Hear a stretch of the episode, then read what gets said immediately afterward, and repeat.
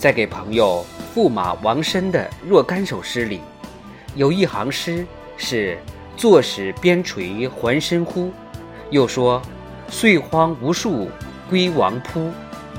他也提到虎难磨，是为政贪婪的象征。在给朋友李长的诗里，他却是说在密州，洒涕寻城食气骸。那些男尸、女尸、婴尸都饿死于路野，当时却是为俊先引。关于他给朋友孙觉的诗里，有一行说：“二人相约不谈政治，是真在一次宴席上约定，谁谈政治，罚酒一杯。”在给曾巩的一首诗里，他说厌恶那些甜耳如调禅的小政客。他在给张方平的诗里，他把朝廷比为荒林调杂乱和废沼挖国银，又说自己岁欲掩两耳。在给范镇的诗里，他直言小人。我们也知道，在给周斌的诗里，他把当权者暗比作夜宵。在写杭州观潮时，他说：“东海若知君王意，应教赤鲁遍桑田。”在他一个好友刘树罢官出京时，他写了两首诗给他，把那诗仔细看一下，也颇有趣，并且可以了解官吏的愤怒，可略知苏诗字里行间的含义。若按字面译成英文而不加注释，便毫无意义可言。其中一首说：“敢向青石怨不容，直戳无道与君东。坐谈促使淮南聚，归去方知蓟北空。独鹤不须惊夜旦，群乌未可辨雌雄。庐山自古不到处。”得与幽人仔细穷。苏东坡承认，他很佩服这位朋友，所以用孔子的“不怨不容”这种说法，把他比作孔子。第二句指东汉大经学家派弟子东行的典故，第三句指西汉汲案以智勇在朝米平淮南王之乱于无形。第四句指良马出于冀北，又禁止韩愈一首送别诗中的“伯乐过冀北之野，而冀北骏马遂空”一事，意指朝廷已无真才贤士。第五句指鹤立鸡群，亦即贤人与小人之比，隐含之意即在朝廷庸庸碌碌者皆鸡鸭之辈。于是午夜长鸣，非鹤莫属。第六句更易令人生怒，因为《诗经》上有“句曰羽圣，谁知乌之雌雄”，等于说朝廷上只有一群乌鸦，好坏难辨。他给那位朋友的第二首讽刺诗如下：“仁义大洁净。”诗书一缕停，相夸瘦弱弱，犹颂麦青青。夫属何劳下？高鸿本自明。癫狂不用唤，酒尽渐须醒。这首诗的前三句指的是虚伪的读书人耻谈仁义，实则以此为求取功名富贵的阶梯。并对官场荣耀表示鄙夷之意。麦青青一点，按苏东坡的意思，是由庄子论追求利禄官爵的人而来。那些人一生迷恋官爵，埋葬时口中含有珍珠，但是他们的坟墓早晚会夷为青青的麦田。第五句包含另一个庄子上的典故。国王愿以高位请庄子去做官。庄子谢绝，并且告诉国王的使者一个故事：有一个专吃腐肉的乌鸦，找到了一个腐烂的老鼠，正在一棵树上大享其美味。这时，一只仙鹤赶巧从旁飞过，乌鸦以为仙鹤来抢它的美食，就发出尖叫的声音，想把仙鹤吓走。但是仙鹤高飞到白云中去了。这个故事的含义就是苏东坡对小人的争权争位不屑一顾。我有一种想法，我觉得。苏东坡会以为因写诗而被捕受审为有趣，他一定以在法庭上讲解文学上的典故为乐事。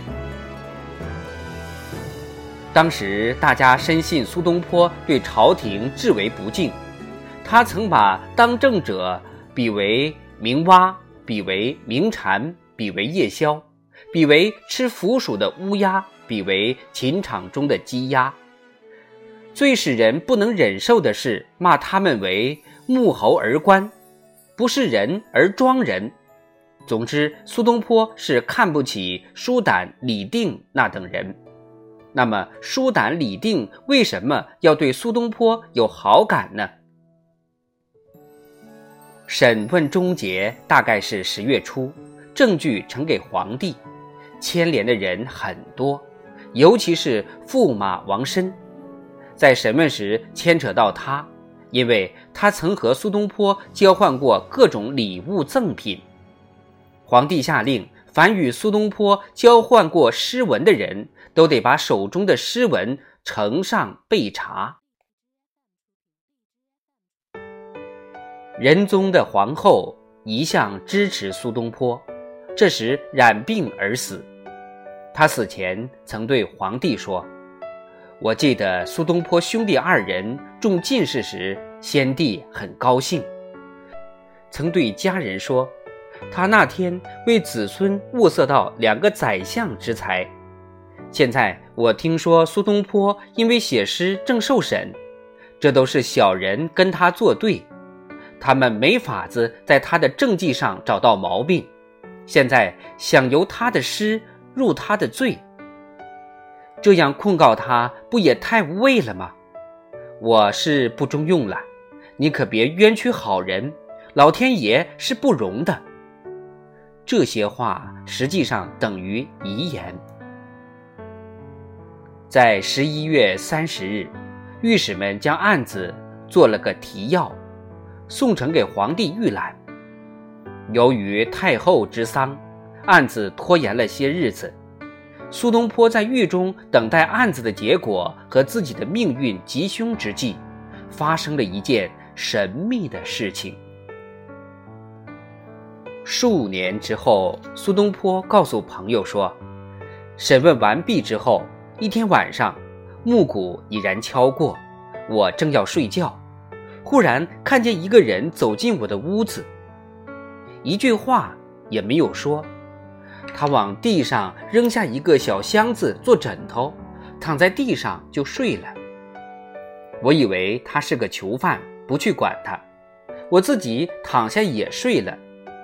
大概四更时分，我觉得有人推我的头。那个人向我说：“恭喜恭喜！”我翻过身子问他什么意思。他说：“安心睡，别发愁。”说完，带着小箱子又神秘的走了。事情是这样：我刚受弹劾时，舒胆和另外几个人想尽方法劝皇帝杀我，可是皇帝根本无杀我之意，所以暗中派宫中一个太监到监狱里去观察我。那个人到了我的屋子之后，我就睡着了，而且。鼻息如雷，他回去立即回奏皇帝，说我睡得很沉，很安静。皇帝就对侍臣说：“我知道苏东坡于心无愧，这就是后来我被宽恕贬谪黄州的缘故。”遇有国丧，国家总要大赦，所以依照法律和风俗，苏东坡是应当获赦的。那些御史本打算把反对派乘机一网打尽，如今倘若一大赦，他们的心血岂不完全白费？李定和舒胆十分忧闷。这时，李定奏上一本，对可能合乎赦罪的那些犯人，力请一律不得赦免。舒胆并进而奏。请将司马光、范振、张方平、李长、孙觉和苏东坡另外的五个朋友一律处死。副相王圭在朱御史的逼促之下，一天突然向皇帝说：“苏轼内心有谋反之意。”皇帝大感意外，回答说：“他容有其他过错，也绝无谋反之意。你为何这么说？”王圭于是提起苏东坡的会述诗里说“龙在九泉”一事，那含义是将来某人命定要成为天子，要自暗中出现，此人出身寒微。但是皇帝只说：“你不能这样看诗，他吟握的是会述，与我何干？”王圭于是沉默无言。张敦。当时还是苏东坡的朋友，为苏东坡向皇帝辩解说：“龙不仅是天子的象征，也可以指大臣。”于是从文学上引出例句，用以支持自己的理论。苏东坡的朋友呈上的政务都审查完毕，皇帝指定自己近人重行审查，根据御史的案子提要。此种毁谤朝廷，要判流放，或是两年劳役。在苏东坡这样的案子比较严重，应当是削官两级。自法律上看，理当如此。因案情重大，尚待皇帝亲自决定。在十二月二十九日，使书胆李定大失所望，宫廷官员发出了圣谕。把苏东坡贬往黄州，官位降级，充团练副使，但不准擅离该地区，并无权签署公文。在受牵连的人之中，三个人受的处罚较重。驸马王申因泄露机密与苏东坡，并时常与他交换礼物，并且身为皇亲，竟不能将此等毁谤朝廷的诗文早日交出。消除一切官爵。第二个是王巩，他并没有从苏东坡手中得到什么毁谤诗，显然是无辜受累。也许是为了私人仇恨的缘故，御史们要处置他。随后几年，苏东坡不断提起王巩因他受累。我们知道王巩的奢侈生活习惯。这次发配到遥远的西南去，日子够他消受的。第三个是子由，他曾奏请朝廷赦免兄长，自己愿纳还一切官位，为兄长赎罪。在证据上看，子由并不曾被控收到什么严重的毁谤诗，但是因为家庭关系，他遭受降职的处分，调到均州。离兄长被拘留的黄州约有一百六十里，任九监。其他人张方平与另一位大官都是罚红铜三十斤，司马光、范振和苏东坡的十八个别的朋友都各罚红铜二十斤。在旧年除夕，苏东坡被释出狱，在监中共度过。四个月又十二天，出了东城街北面的监狱大门，他停了一会儿，用鼻子嗅了嗅空气，感觉到微风吹到脸上的快乐，在喜鹊吱喳啼叫声中，看见行人在街上骑马而过。他真是七夕难改。当天他又写了两首诗，诗里说：“却对酒杯魂似梦。是拈诗笔已如神，一首诗是：“生平文字唯无泪，此去声名不厌低。